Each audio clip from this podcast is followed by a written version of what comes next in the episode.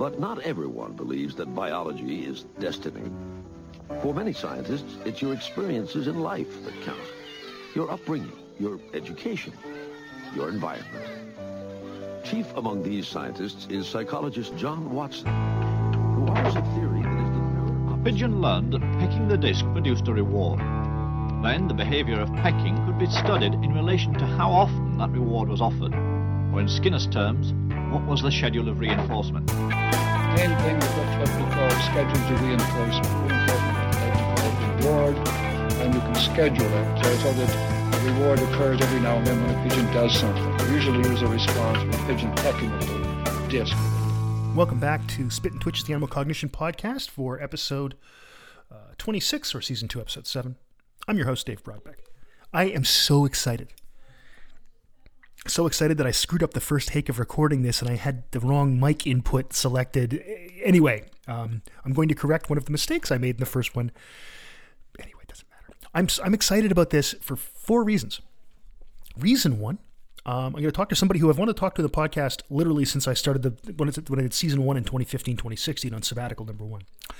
Reason two, um, this person is somebody who is a friend of mine, and I like talking to my friends, especially when they do cool work. Reason three, I'm going to do this. I'm recording this, of course, two days before, unless you're behind the fourth wall. I will be recording this face to face with this person in my house in what's I like to call podcasting studio B. Yes, there's more than one podcast studio in my house because I'm a loser. Um, and I'm going to be talking to a colleague face to face about work. It's just so cool. I haven't done this since back before society collapsed. So that excites me. And this is just, I'm going to talk to somebody who does work at my university. So that's like four reasons right there. And I could probably think of more. This is, I'm going to talk to a really good friend of mine, somebody who I've done a bit of work with. Um, Probably jokingly talk about it because I've, I believe I discovered that uh, chickadees don't like bad weather. Anyway, the person I'm going to enough about me. We're going to I'm going to talk to today on the podcast, Dr. Jen Foote, Jennifer Foote from our biology department here at Algoma. Uh, Jen completed her BSc uh, honors biology. Uh, a lot of biologists this year, right? Instead of psychologists. Anyway, uh, from uh, St. Mary's University in Halifax. And her thesis research there investigated whether uh, neighbor stranger discriminations in song, song sparrows, I'm sorry, was dis, uh, influenced by breeding stage of the females. Yep. Uh, she then moved up the road or down the road, it's up the road, um, and completed her MSc in biology at Dalhousie University, also, of course, in Halifax, where she demonstrated that song sparrows in Nova Scotia sang like West Coast song sparrows and unlike other East Coast song sparrows. That, that Nova Scotia accent, I'll tell you. Um, both her BSc and MSc work, by the way, were supervised by Colleen Barber. Jen then completed her PhD at Queen's with Laurene Ratcliffe, um, where she studied uh, dawn chorus, which is a cool topic to begin with. If you don't know what dawn chorus is, wake up in the morning in the spring, and before the sun comes up, you hear all the birds. Um, and she was looking at dawn chorus communication networks of black-capped chickadees, and she demonstrated that uh, males interact vocally at dawn, uh, and that those interactions sometimes evolved up to three or more males, which is something that I don't think people thought before that. So that's kind of cool. Um, she did a short postdoc uh, with Dan Mennill at the University of Windsor before moving to Algoma, where she set up her lab uh, in 2010. Uh, and her lab has a cool name. It's called The Oven. Um, I got a link in the show notes. You can take a look to Jen's lab page.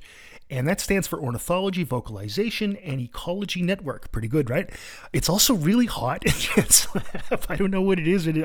Every time I've been in Jen's lab, it seems warm. Um, and in fact, she does study oven birds at the lab. So, you know, it, it works perfectly. We're going to talk about a lot of her work. Uh, and a lot of the stuff about seasonality. Uh, much of it done with undergraduates. Some of it done with undergraduates who I've known since they were like 14 because they went to school with my daughter. This is great. I'm so excited to talk to Jen Foote. Um, and just talk to a colleague in face to face. As much as look, it's everybody else who's been on the show and I've talked to over Zoom. It's great. You guys are great. But I'm going to talk to a friend of mine in my house. I'm so excited. Uh, anyway, without further ado, ladies and gentlemen, Jen Foote.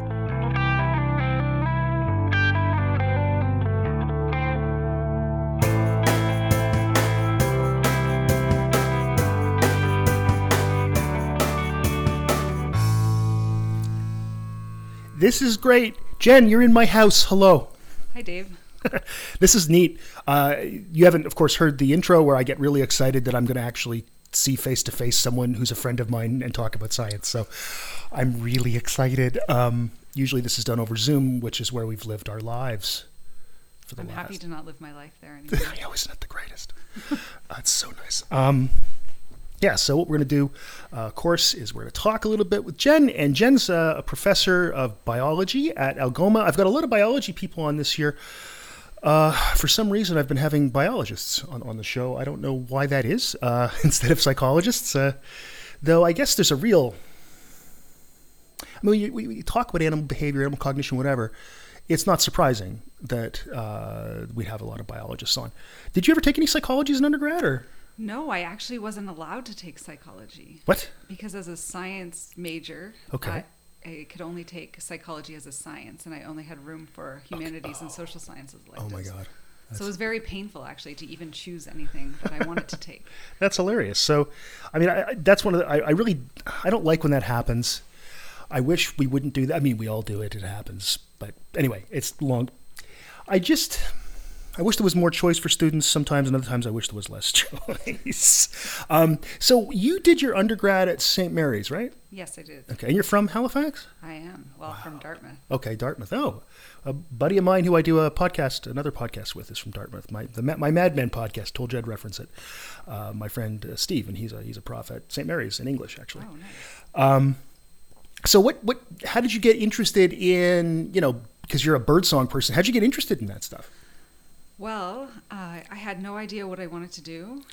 It's the I went story to of all of our lives. Yeah. Assumed that the only job for someone who liked biology might be being a doctor. Yeah. So I started a biology major, and I had one professor, uh, Colleen Barber, who was new at St. Mary's when I first had her as an instructor. Okay. And I loved her courses. She taught me vertebrate anatomy, uh, behavioral ecology, Hmm. and in that class, I got really excited about the things I was learning, and I wanted Okay. to do more. So Yeah. I asked her if I could do a thesis with her, and I started studying birdsong in the field.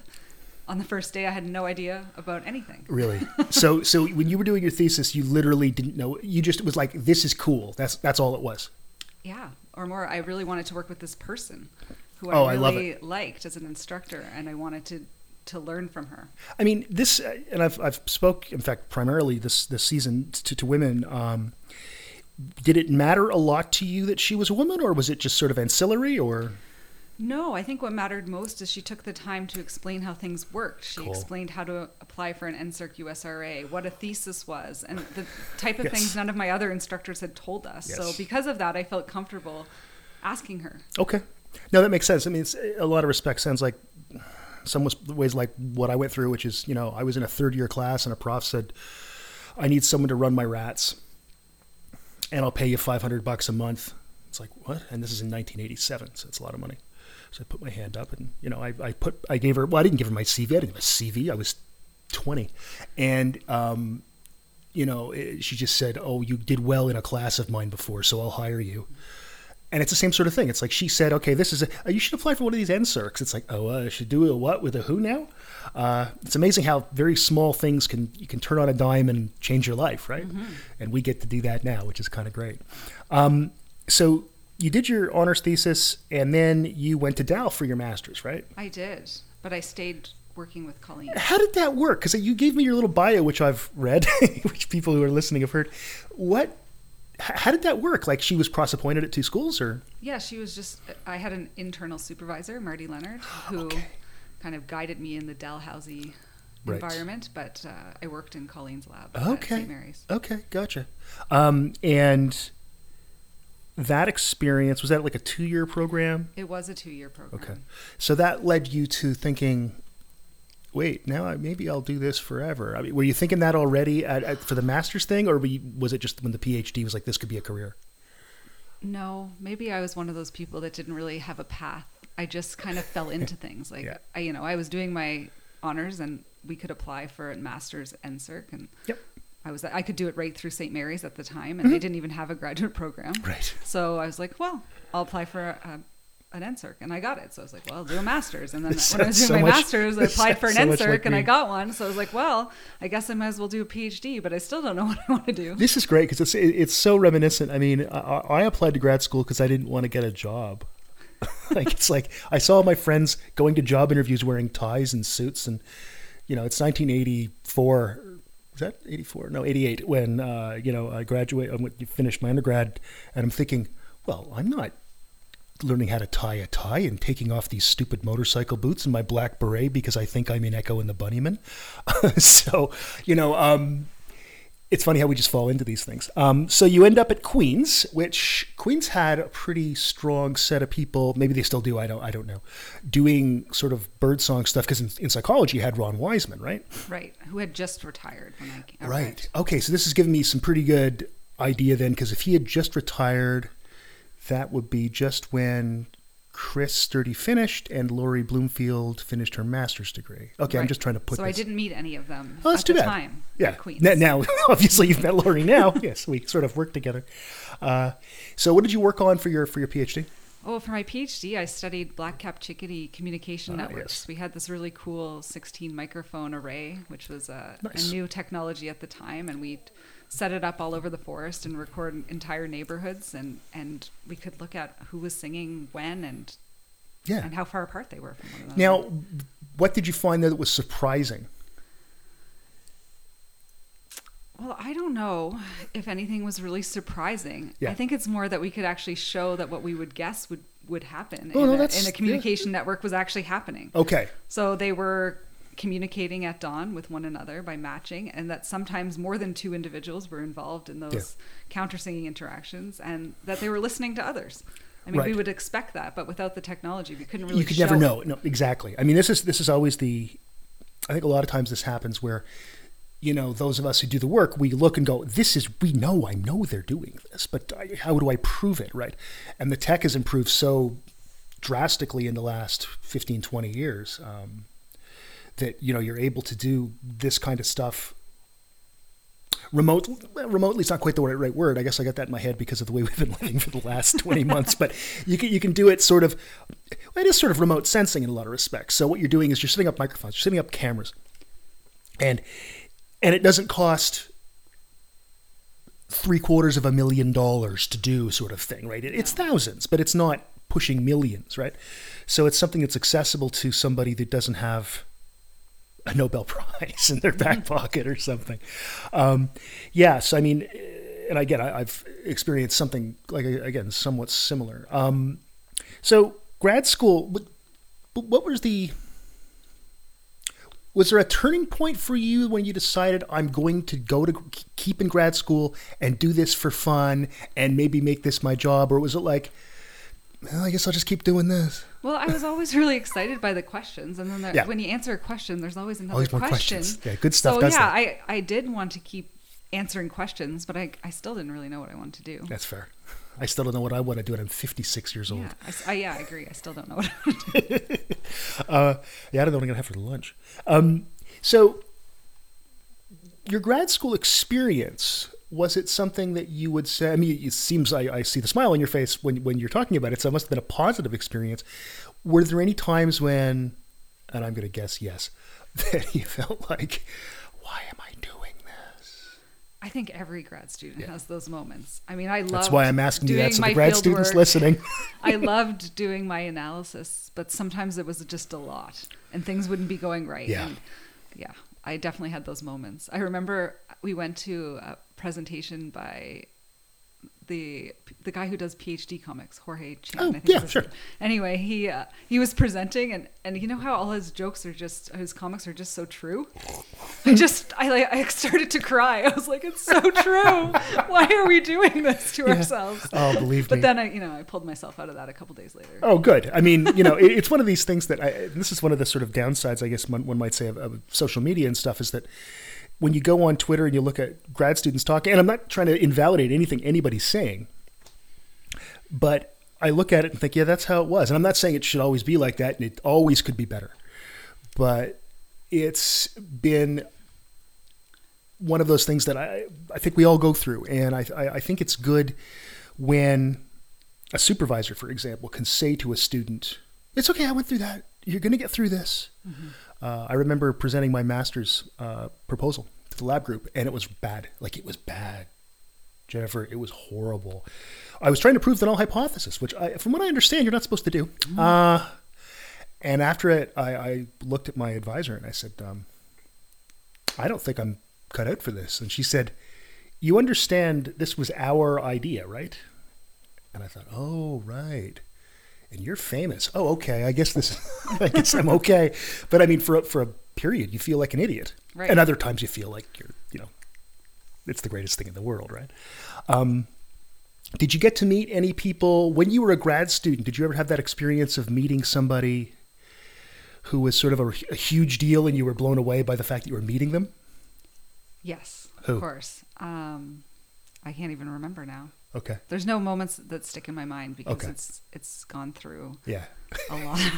but I do remember I was super embarrassed because one of my colleagues was going on a field course and and um, she was she was going to meet Peter Slater Right. and uh, I was like, oh, I was joking. I was like, oh, could you get my his autograph oh for Oh my me? God. And And, she then did? she did, Oh, and I was so embarrassed when she handed me this slip of like message paper from a hotel. I was like, so glad to hear you're interested in my work, Peter Slater, and I was just like. And that's the one that really sticks with me. And That's so I've kind of forgot the other ones. I love it. Have you ever had that experience where someone comes up to you and just who you don't know? Like whenever I get those little notifications from ResearchGate that said so and so has cited your article, and I go, no, that can't be true. I don't even know that guy. you know, like it's when somebody I know, it's like, oh, sure, of course, because of course Rob knows my work, so of course. But when it's like somebody in Hungary has read some that that can't be a thing. I, I that's not true. That's just that there's got to be a mistake here. I'm going to email some people. I'm going to make a few calls. It's still it's still exciting after all these years. Um, so you finish grad school, you do a postdoc, pretty short postdoc before you come here, though, right? Yeah, so I I actually took a break after my PhD because I my son was born, so Yeah. I took a year and a bit off, and then I on my second try got an NSERC postdoc. Yep. But at the same time, I actually got a job. Wait, this sounds vaguely familiar. It sounds the second So- time got an answer. That's exactly what happened to me. so I was like, oh, I actually thought, what what am I gonna do? Because I really wanted to just have like that time to just do a postdoc where Yeah. there's no degree pressure and I could Yes. do my own research and I didn't have a million responsibilities. But at the same time, I got a job and I asked my PhD supervisor, Laurene Ratcliffe, Yeah. like, what should I do? And she's like, you got a job. You got a job. like you did great work, but you might never get another job. Yeah, like right. jobs are hard to come by. You should take it. And so I thought about it and I was like, well, I guess she knows what she's talking about. That's good advice. I, I'm going to take the job. Yeah. So I just had a couple of months in between Okay. before I started to Okay. do my postdoc. Yeah, I remember. It's funny because I remember being on the other side of this because I was interim head of the science division at the time, and I remember when we fit when when we weren't. So I guess it was probably Brandon said that uh, yeah Jen isn't entirely sure because she's got this postdoc, and I was like, and we were all thinking, what do we do? Do we call her? Do we tell? And it's like, no, we can't do the hard sell, but should we? it's like, so all these years later, uh, you know, thinking back to that, it was funny. I remember when you came into my office because I didn't go to your job talk because I didn't go to any of the others because I wanted to go to yours because it would be one I understand, and uh, I didn't go to it because I thought it wouldn't be fair to go to one and not the other because I was the chair of the search committee technically. So but a non-voting person. So, but you still came to meet me, and I had that Susan Smith book, The Black Cap Chickadee, sitting on my desk, and you said, "Wait, oh, Dave Brodbeck." it was. It's like, yeah, I'm. There's only one of us. Yeah. Uh, it turns out actually there is another one, and he studies video games, and it's weird because I keep getting these things saying, "Is this your article?" It's like, no, I wish it was. That looks really cool. If only my life was Yeah, if only my life was that interesting. Instead of me just sitting here doing freaking po- podcast. Anyway, I shouldn't say that. Um, so you set up your lab here. What was that experience like for anybody who's going to be starting doing that anytime soon? Which there always, always are people starting new jobs, even though they're fewer and far between. But what's what kind of what's that experience like? Well, it was hard at first. Um, it took me a few tries to get an NSERC, despite having one at all other other levels. Right. Um, and we didn't have a, a science building at the time, Nope. so I actually had students who would work in my office right beside me, which was great because like you know I could get them to analyze acoustic data, but I couldn't make my midterms because they'd be in my class. I and remember this. sitting so close that Yes. I could, you know I'd have to work on those at home. Um, but then, you know, I got a brand new lab and I got a CFI and lots of equipment. And so it just slowly built from there. And it's one of these things I think that, like everything else that's new when you do this job, is you're always jumping in blind, and um, especially me. and uh, it's it's it's something that it's one of these things I think people should realize they can do things, even though I think you know every. Let me put it this way: every single halfway decent academic I've ever met has horrible imposter syndrome. Yes. Um, I remember uh, talking to, uh, and I've told this story before, Bill Roberts, who's somebody you've probably never heard of because he does sort of hardcore animal memory stuff. But I did my postdoc with him, and he's he invented animal cognition along with a few other people. Well, not invented studying it anyway. Uh, and he said to me, he said, "You know, it's too bad I'm retiring because I'm finally doing some good work." And I grabbed him by the shoulders and I said, "Do you know who you are?" so, I mean, I think we all have that a bit, and uh, I've met people that have almost won Nobel prizes or should be winning them, and they're still like, "Yeah, I'm still struggling." It's no, you're not. you're really not. So I think it's pretty common. It is, but uh, also true is that you also have no idea how to do the things you have to do and you just figure them out. I know.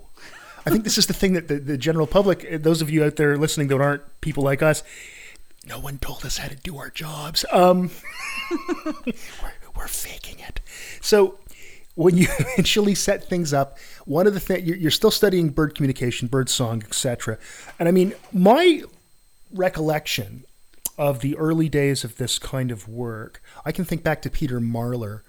Uh, and you know the the the template and the idea that everybody eventually sings exactly the same way. And there's even I've, I've, I'm thinking back to a movie like a instructional film, and there's like a little sonogram in the bird's head in a thought bubble, and they all sing now, and they all sing like this, and they all sing at the same time, and only females sing, and blah blah, or sorry, males sing, blah blah blah blah blah, and a lot of your work, in fact, I would say most of your work, is about how it's not really true and how things are pretty variable. Is that a pretty fair statement?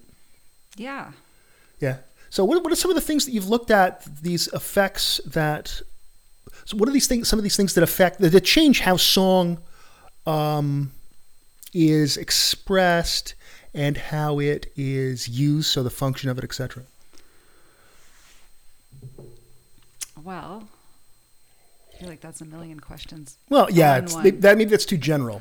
Let's think about this. Well, go ahead. Sorry. I was just going to say one of the things I've been studying, I actually stumbled upon by accident, which is, seems It's the to be the stuff. story of my life. No, that's best stuff. I was doing a, a study where my student wanted to look at light levels and how that influenced singing at dawn. So Mm-hmm. we were up crazy early. Well, not actually, we were out in the middle of the night. Yeah. And I heard Ovenbird singing this crazy song. And I was Right. like, I heard that once when I had to get up way too early doing chickadee work, too. Right. I was like, but what are they doing? And why are they doing it? it's dark. It's These idiots. I'm like worried I might walk into a bear in the dark. It's Yeah. so dark. and so I was like, well, let's just investigate that a little bit. So we just took it when we took down our recorders from that that project, we just threw them out all over the forest. And since my PhD, moving into my faculty job, Mm-hmm. We got away from having to wire everything to a computer and Yeah. actually be there to set it up, and we could put these automated recorders out That's right. and so program them to be there when we're not there so you can Yeah. be in like 50 places at once if you have Nice. enough recorders um, so we just started recording and we found that ovenbirds were singing these flight songs these longer versions of their their primary song which was just wedged in the middle um, all through the night Yes. but just one at a time Yeah. and so we're like oh well let's explore that vocalization Yeah. and so we looked at uh, the time of day that they sing. So they sing more in the evening and uh, at night, and they use their primary song in other parts of the day. So they vary which song they use according to what time of day it is. Okay. And we, the way that you detect this, if this, tell me if, if I understand this correctly, and I should understand it. I've worked with Laurie for all these years, and you, and I've known Chris Sturdy's been a friend for twenty odd years, and I still don't quite understand all this stuff. So, when you're, what happens is software analyzes the waveform. Is that correct? So we pull in the recordings, and we usually visualize them as a spectrogram, not as a waveform. Okay. Because What's the difference? Well, we're looking at amplitude versus frequency. Okay. so okay. we're okay. interested in. Gotcha. Gotcha. Gotcha. Gotcha. I find a lot of songs look the same when you look at their amplitude. Right. But when you look at them, frequency versus time in a, in Oh, okay. a sonogram, you can really see the details and how individuals are similar or different. Right. And so oven birds are really neat because they have uh, this repeated syllable that Yeah. they do, and different individuals have different syllables. What does it sound like? I mean, I'm not asking you to do a bird song, It but sounds like they're screaming "teacher, teacher, teacher" and getting louder. Oh, louder. so and that's louder. that sound. Okay, this is great. Now I know what that is. Yeah, so they sound like a, a child in a you know with their hand up who's getting increasingly agitated. That's got to be kind of creepy to hear at night. Well, yes, but when they sing it at night, it's like they go ramble, ramble, ramble, teacher, teacher, and then more rambling stuff. And Really? and the cool thing is, is they don't use those extra notes anywhere else. We don't really know where they come from. And like I'd say, ninety nine point five percent of the songs they sing in a day are just their primary teacher, teacher song. Oh, that's But yet they have this crazy cool song that they just reserve for these random moments, and it's just Okay, like- so you say random moments. Is it? Do you know what the function of this is, or It isn't super clear yet. Okay. In the night, we at least know from some work we did in the field that they don't respond if you play a song of a stranger like they usually would. Get Okay. really angry. Yes. Um, there's no change in the kind of patterning of their song following that. So they don't sing um, sooner after you play back a song of an oven bird than if you play back a white-throated sparrow, which also might sing at night. Really? But and they also don't seem to sing at, right after their neighbors. So like the average time between two songs of different birds is like 11 minutes or something like that. That's wild? Okay, yeah, I see why it's hard to figure out what the function is because I have no idea what the heck's even going. That's really so they're definitely not like counter singing with it with other males. Um, that's really weird. if you want, if you want me to speculate what I think Yeah, they're yeah, oh, doing, yeah, of course. is I think they're actually just saying, "I just moved to a new place." Like I think they're actually moving around in the night. Okay, so Um, like they're telling others, other so they're telling conspecifics, "I'm here now, just to let you know." Okay. Or they just wake up and like spit out something because they're like sleep talking. I don't know. It's one. It's got to be one or the other, right? So, so not unlike me, they just get up and go, "Oh Jesus, yeah. oh God, yeah." and then back to sleep. But Yeah, they do they do sleep. sing them at, in the evening too when they're fully awake. So Okay, that's fascinating. So, the, and these are ovenbirds are pretty little, right? As far as they're song, little, Really They're little. warblers, but Yeah. they sing the loudest song I swear in the forest. that's wild. They're so so loud. Yeah. So if you think about other warblers, like say a black-throated green or black-throated blue, if Okay. I set out a bunch of recorders that are linked together in time, Mm-hmm. I'll see them in one of my recorders, and their sound is won't travel to multiple sites. If I put them out, if I look at an ovenbird song, it gets everywhere. That's wild. It's strange. It's it's funny how these little tiny animals can make these this huge noise, and I mean clearly they've been selected to do this, blah blah blah. But it's I I find it so that's what I'm looking for. Disconcerting when I see something that small making that much noise. Yeah. Now, of course, I don't see that well, so a lot of times I don't see birds singing. But when I do, and I see it's something other than, I mean, chickadee, it's, I just get flashbacks to graduate school. But when I see something, when I see a cardinal sing, and it just opens, it's got its beak open, and it's making some, it's like, how are you? I mean, I, I understand anatomically how it's done, but it still blows me away. Um, and then there's that bird, I forget what it's called, the one that's the loudest bird in the world. Uh, I forget what it is. Anyway, The it- bellbird? It, Is it- might be yes, and it's like 140 decibels if you're a couple Oh, of meters from it, and they, they just scream. It's males just scream in females' faces, so it's not unlike how humans work.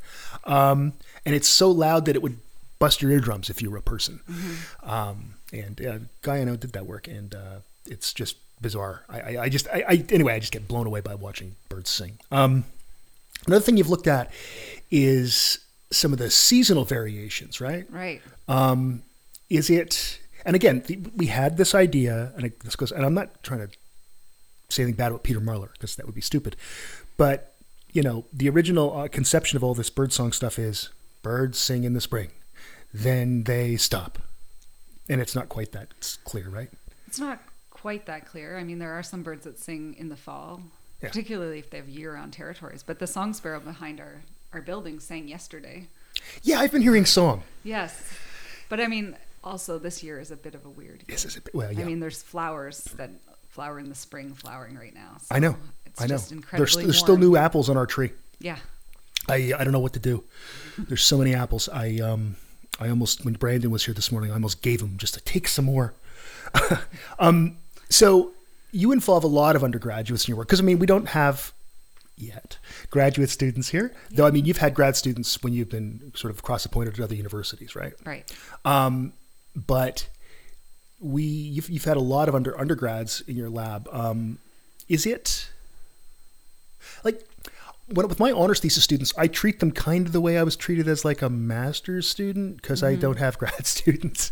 Um, do you use that same kind of approach, or I do. Yeah. So I I try to recruit students when they're in their earlier years to way to work in it. my lab so that I can so they can learn some of the background before they and the skills before they do their thesis. But Right. not always does that happen. But I you know, when somebody comes to me and is like, I really want to work on this and study birdsong, I, I can't I just can't say no. Well, no, of course. What are you gonna say? I end up with a big lab most of the time because the students are keen to get experience.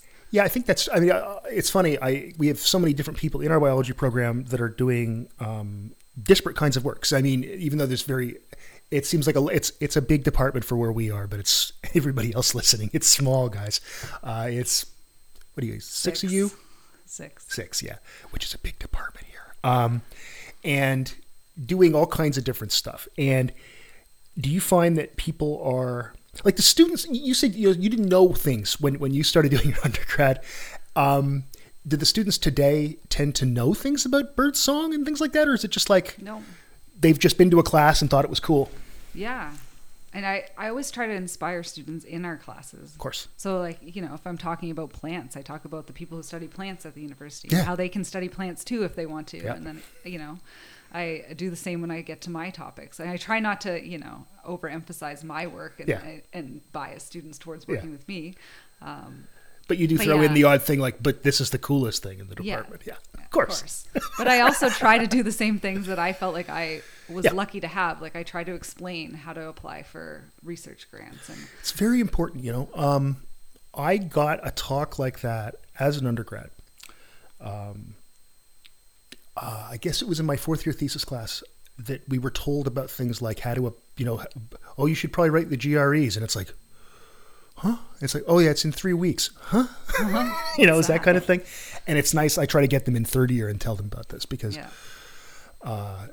I was a real shock to me that I had to suddenly write a set of standardized exams because I never had to do that before.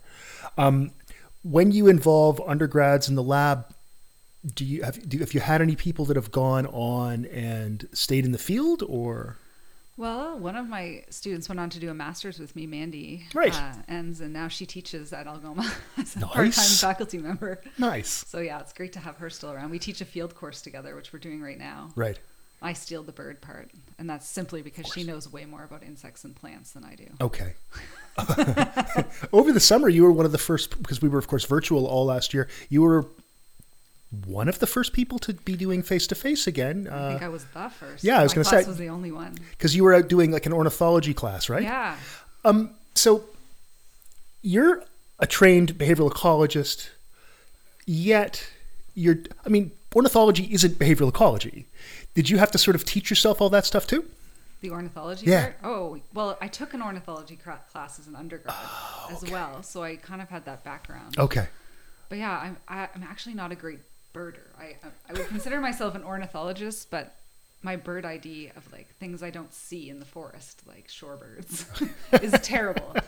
So I just use the usual approach we use when teaching when we don't know what we're doing. It's like, oh, well, let's see what that is. What do you think? No, that's is? right, Let's exactly. the field guides. That's right. I think students don't often realize that when we are doing that, that's not a pedagogical thing. We actually don't, very often don't know, right? Um, it's funny. Uh, do you ever get the questions from people who say, you know a lot about birds? yeah, for sure. My mom still to this day, I swear to God. And mom, if you're listening, you're, you're the greatest. But, you know, David, what kind of bird is that? Mom, I can't even see it. I don't know. And if I'm listening, maybe. And now I know uh, my daughter Maddie gets it too. You know, what kind of bird? She knows more, like she cares more about birds. To me, they were a um, Study organism. they were a means to an end. My supervisor used to say, "I don't study species; I study problems." Um, and I was not horror. Though then you, you have to become interested in the species itself because you're not going to understand the life history, etc. If you, you know, but it's kind of important. Um, I'm not a I'm not a junco expert. No. It's just not who I am. You know. I actually find that funny because people are always like, "Oh, you must know like a lot about birds." I'm like, I know a lot about a few birds, Yes, and a lot. Like I Yeah. can actually take a nap and hear like the tiny chip call of a of, of any species of bird I've been studying. Uh, but could I identify the quiet chip calls of any of the other species? Absolutely not. No, no. Uh, yeah. You know a lot about animal memory, right, Dave? Yeah. So does my dog? Nope, nope, nope, nope. Not doing that. Sorry, that's not a game I'm playing. I don't know anything about your dog. Uh, so when you're involving students, and I mean one of the students that you've uh, studied that studied with you, Laura Nanny, who's now an optometrist. Uh, I I got a an excuse note signed by her. Somebody had an eye infection and they had to get their glasses redone or something, and it's like Laura. Oh, cool. Um, anyway, and I've known her since she was like 14. Um, do you see the lab work as a teaching extension or like are they is is research and teaching are they are they intertwined is it possible to separate them are they separate things or I don't think they're separate things. I think they're one and the same. And I always tell students, Yeah, that's you the- know, that's the right if answer. you're doing a thesis with me, like you might be learning about one specific area of birdsong that you're studying. Yep. But what you're learning is how to manage a project, manage your time. Yep. You know, apply yourself to the correct tasks in the correct order. And it doesn't matter what you do. If you want to be an optometrist, if you want to be a doctor, if you want to go on to study, you know, clam diversity, why not you can take Sounds the skills delicious. you're going to learn and apply it um, to that. It's like you know, I'm teaching you how to do Yeah. a thing yeah while you're doing this particular thing. Exactly. I, I and I feel the same way. I, I, I think it's important that people understand that while we do things like try to figure out how the universe works, a very small part of it, and really most of that's for fun uh, because you can. It still is a teaching tool, and I think a good teacher is someone who's well informed on the literature and sometimes and making up some of the literature. Uh, making up is the wrong way to put it, but you know what I mean. Producing. Producing is a better way to put it. Me words together put, not good. Um, I think it's important that people understand that that when you're producing science, it also helps you become a better teacher. And when you're a good teacher, I think it makes you a better scientist because you have to say to people who don't know as much as you, this is why this is an interesting topic. Because you have to do that when you write up grants and you have to do that when you write papers.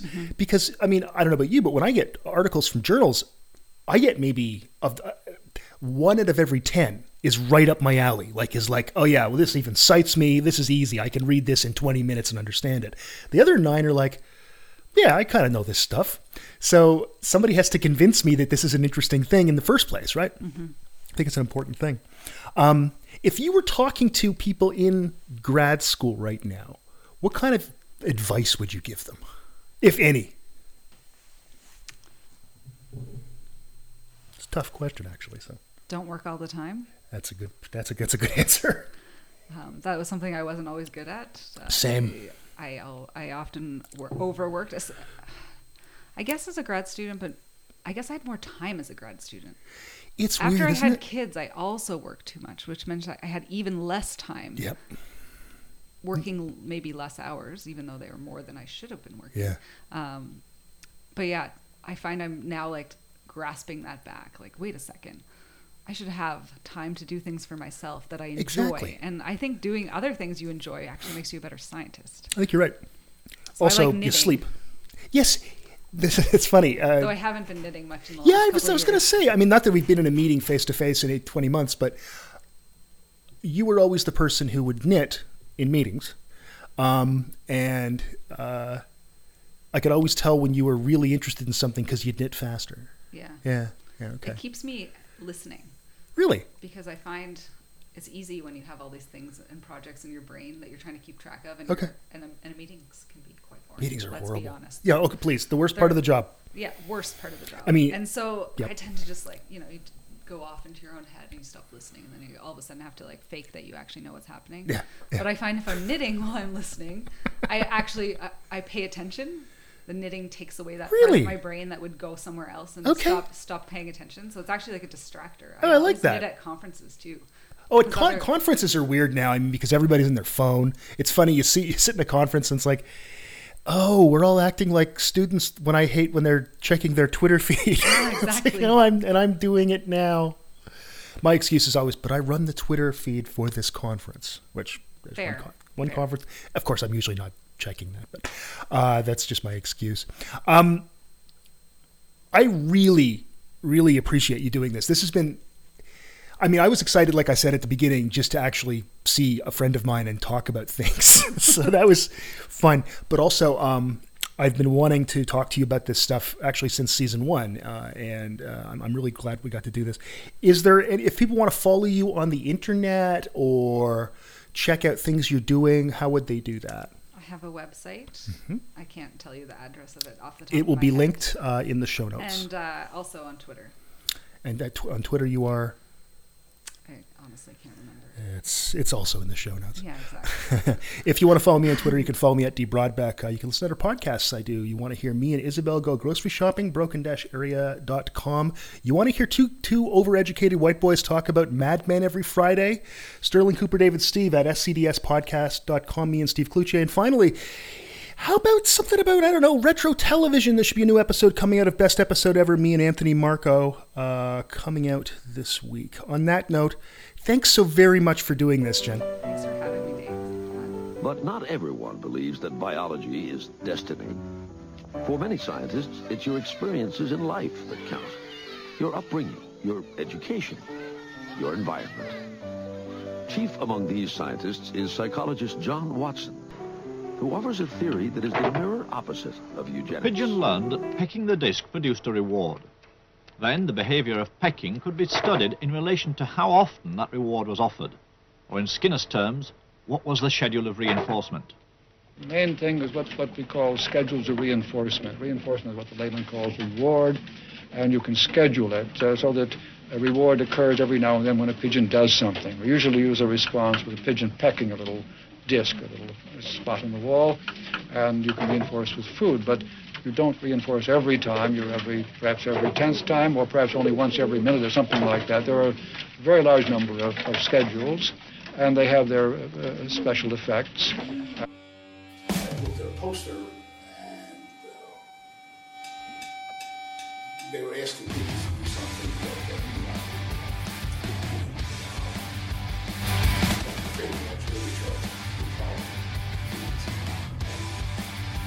The when it comes quotes, the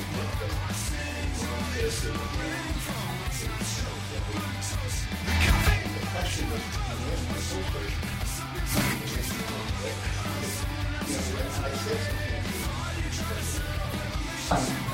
this, uh, uh, this here. Um, the- the idea was to be able to connect the dots by drawing four straight continuous lines, never lifting the percentage of the paper. And the business buzz was thinking outside the box involved being able to take the line outside of the box to draw the line. Usual box being drawn by the of our body share the same genome, and so they would try to. We are a, a clone, if you want, and, and we try to help our um, gametes to go into the next generation. In this case, it's a conflicting system, and um, for that reason, this is very interesting. This is a parasite, and this is um, one of the many hosts that is feeding this baby, which doesn't look at all like the, like the host, and nevertheless, they manage to use precise trickery to make them do what they want.